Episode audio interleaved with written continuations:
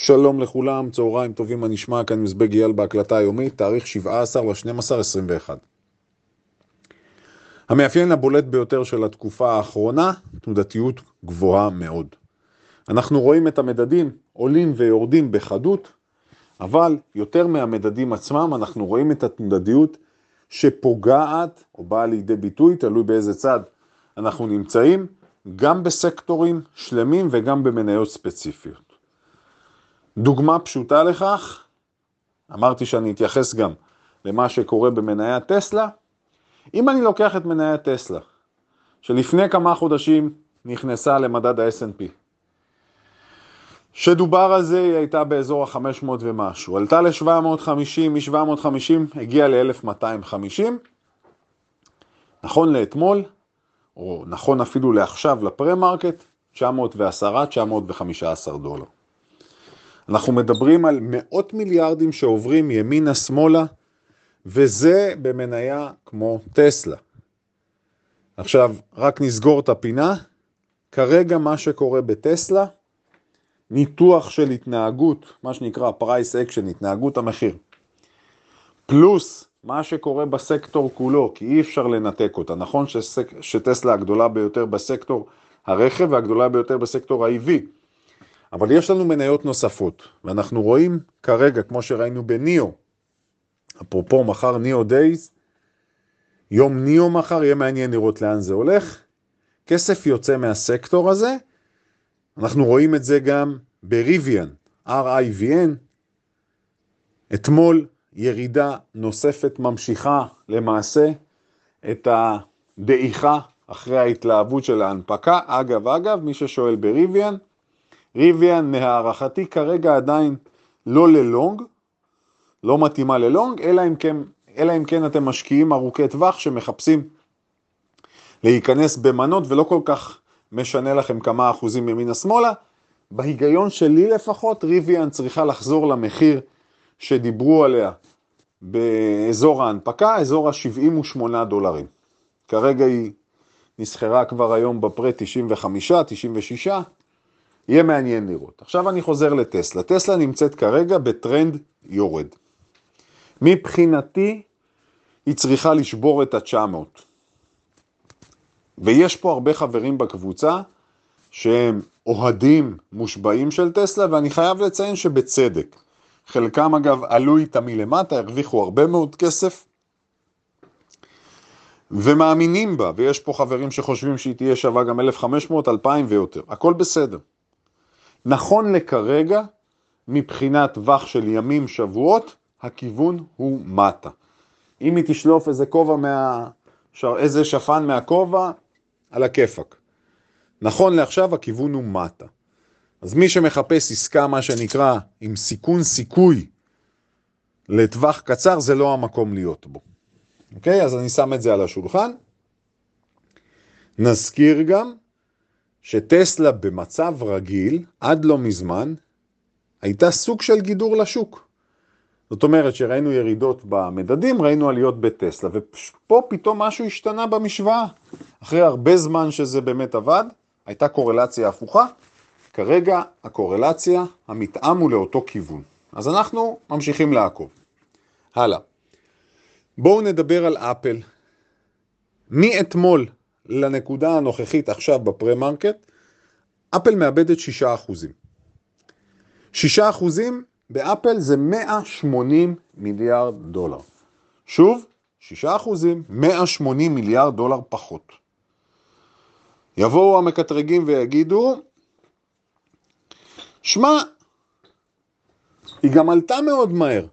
נכון, אבל כשמניות גדולות, וזה למעשה לפחות מבחינתי, הבעיה הגדולה שיש לי עם מה שקורה בשוק ובמדדים המובילים בתקופה האחרונה, אלה התנודות הקיצוניות דווקא במניות הגדולות. אני מתעלם רגע ממניות הצמיחה שהגדרנו אותן כמניות מנופחות. אני מסתכל על המניות שהן נחשבות לבטון יצוק. זה לא טוב, זה לא בריא לראות מניות כמו NVDA, כמו מייקרוסופט, כמו אפל, כמו אדובי. זה לא בריא לראות את המניות האלה זזות אחוזים ניכרים כמעט בכל יום, או בואו נאמר פעם, פעמיים בשבוע, תזוזות כאלה חזקות.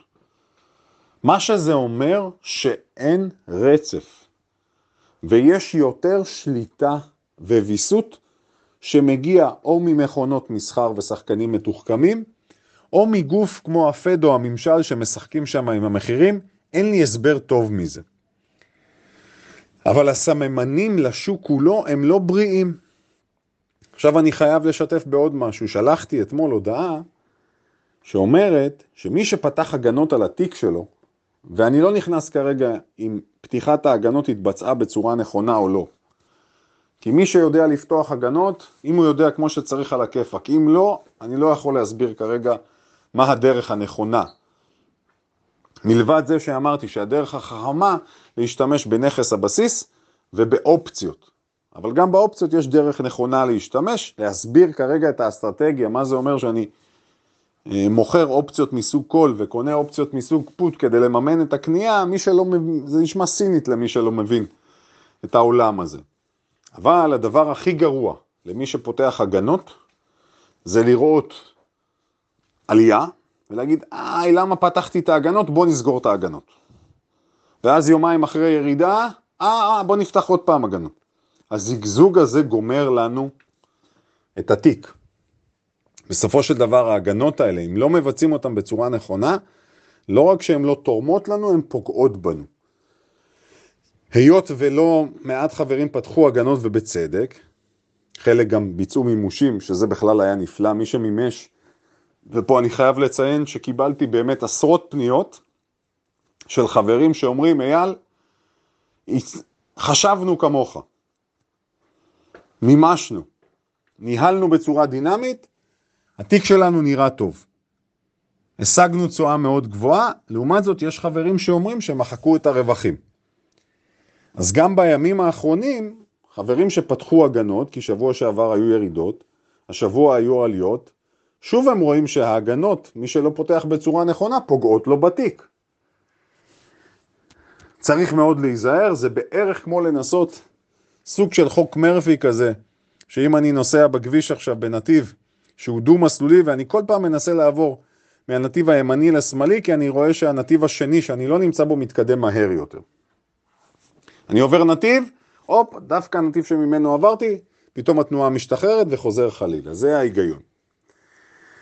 אז התקופה הזו היא באמת יכולה להיות מאוד קשה, ושוב אני אומר, יכולה להיות גן עדן. הרבה סוחרים פשוט נהנים כי ההזדמנויות הם ברמה של פי שלוש, פי ארבע, פי חמש מימים רגילים. עוד דבר מעניין ששמתי לב אליו אתמול. ביום רביעי, נפח המסחר בספאי היה 116 מיליון מניות, שזה גבוה מהממוצע שעומד על 75-78 מיליון. אתמול, בירידה, יום רביעי, בהודעה של הפד, אמרנו המהלך התוך יומי ממינוס אחוז ומשהו לפלוס שניים ומשהו, בנסדק, אתמול הירידה בנפח מסחר של 116 מיליון. ממש אחד לאחד. ישר קפצה לי המחשבה שזה כסף מתוחכם פה שמחליף ידיים. אני לא יכול לחשוב אחרת, אני חייב לשים את זה על השולחן. ממש נראה לי כמו כסף מתוחכם שמחליף רגליים, אה, ידיים, סליחה. אנחנו נמצאים עכשיו בפרה-מרקט, ואנחנו רואים עוד אחוז ירידה בנסדק. זה לא באמת משנה, כי אי אפשר לדעת, הכל יכול להשתנות. אממה, היום נקבל סגירה שבועית. לסגירה של היום הזה יש משמעות. אם נראה, ושוב, רמות המפתח שלנו לא השתנו, דיברנו על זה. בספאי אנחנו מדברים על ה-450 כרמה באמת משמעותית מאוד.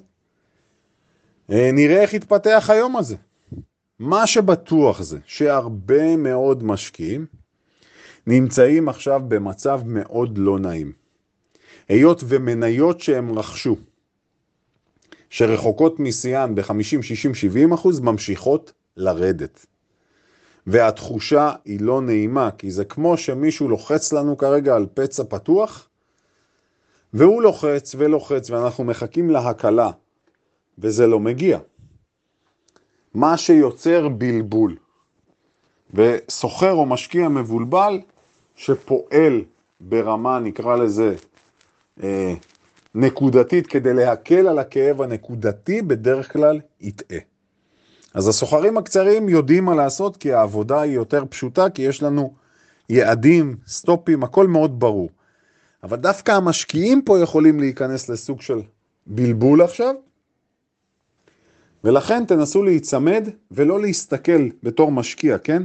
אין טעם להסתכל מה קורה בכל רגע נתון בתור משקיע שפועל שנים קדימה.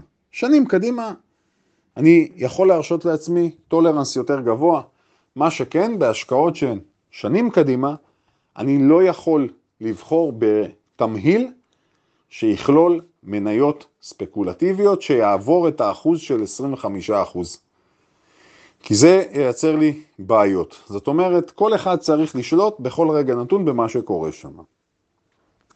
דוגמה טובה אגב לתנודתיות הגבוהה, מלבד מה שהזכרתי, יש לנו את הסקטור הסולארי.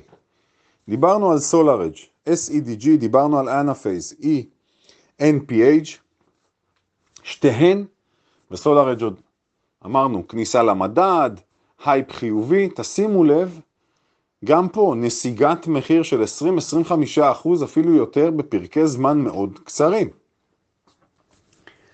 אז תשימו לב, ואני מדגיש, שאלו אותי מה הדגשים כרגע, אז מבחינתי, כל אחד צריך להסתכל על התיק שלו ולדעת לפחות להגיד, האם הוא מחזיק במניות שהגדרנו כמנופחות, אותן מניות צמיחה שנהנות מהכסף הזול בשוק, או שהוא מחזיק במניות יקרות. מי שמחזיק במניות יקרות לפחות יודע שלטווח ארוך הוא מחזיק סחורה טובה. מי שמחזיק במניות מנופחות, הסיפור אחר, ויכולה להיות תנודה חזקה ממה שהוא חשב. הלאה, בואו נדבר גם על פדקס. פדקס, אחרי דוח, אנחנו רואים שהיא עולה כרגע שוב נסחרת באזור ה-250, דיברנו עליה בזמנו שהיא ירדה ל-200-220. יהיה מעניין לעקוב אחריה ולראות אם המומנטום יימשך או שגם היא תישאב כלפי מטה.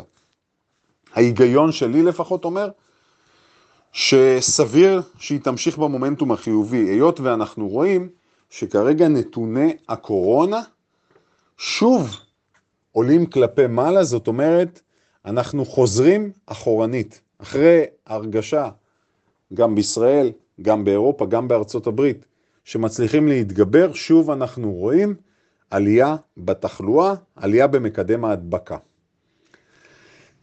עוד אינדיקציה טובה לכך, יותר ויותר מדינות הופכות אדומות. חבר שלי הזמין סקי בצרפת לעוד שלושה שבועות. הופ, צרפת אדומה עכשיו. אז הוא חיפש אלטרנטיבה. אבל זה לא יחזיק זמן, כי כנראה, זה לא... כמה זמן אפשר לשחק עם זה? ימין, שמאל, יש בלבול. לא ברור, וזה לא רק בישראל, זה גם בעולם. עוד משהו שאני חייב לציין, ארצות הברית רוצה להתחיל לדחוף לכיוון של חיסונים. חברות מסוימות, אני יודע וראיתי גם חברות טכנולוגיה וגם בכלל, רוצות לדרוש מהעובדים שלהם להתחסן. ברמה שמי שלא יתחסן לא יגיע לעבודה, אני לא יודע אם יפוטר, אבל לא יגיע לעבודה. אז הרבה מאוד לחצים מהרבה מאוד כיוונים, אני מזכיר לכם גם את הנושאים הגיאופוליטיים שאנחנו מתמודדים איתם כרגע, הסיפור של הגרעין האיראני עם הסנקציות, ובעיקר הסיפור של רוסיה ו... ואוקראינה, תפלוש או לא תפלוש. אז יש פה הרבה מאוד סיבות לכך שרע לי סוף שנה כנראה שלא נקבל. אה, בואו נשים את זה על השולחן. ועוד דבר חשוב, הרבה חברים שואלים אותי שוב לגבי הביטקוין, הביטקוין אמרתי את דעתי, הוא ממשיך להיסחר ממש ברצועה צרה. התנועה, כל יום שעובר, התנועה שתצא תהיה חזקה יותר, כרגע הלחץ נוטה יותר לכיוון מטה. הדבר הכי חשוב שאני עכשיו שם עליו שבע עיניים, תשואת אג"ח ארצות הברית. בעיניי, הבועה האמיתית שקיימת היא לא שוק המניות, אלא הבועה מתקיימת בשוק אגרות החוב. אין סרט שבעולם, שבמצב הנוכחי, אגרות החוב או תשואת אגרות החוב, יכולה באמת לשקף את מה שקורה מבחינת הרבה חברות, כי כרגע הן יכולות לגייס את הכסף שלהם עדיין בזול. מה שאני חושב יקרה, ופה ככה אני נותן את התחזית שלי, כל אחד שיבין מזה מה שהוא רוצה, אני חושב שבטווח של חודש, חודשיים, שלושה, זאת אומרת עד רבעון, אנחנו נראה שתשואת אג"ח ארצות הברית תקפוץ מעלה. התסריט כרגע שאני רואה שיכול לשלול את זה, רק ירידה חדה בשוק המניות, רק היא תוכל למנוע, כמו שאני מבין את הדברים כרגע, עלייה חדה בתשואות האג"ח. שתהיה לכולנו שבת שלום, לפעול בצורה נכונה, לעשות את הדברים בשיקול דעת.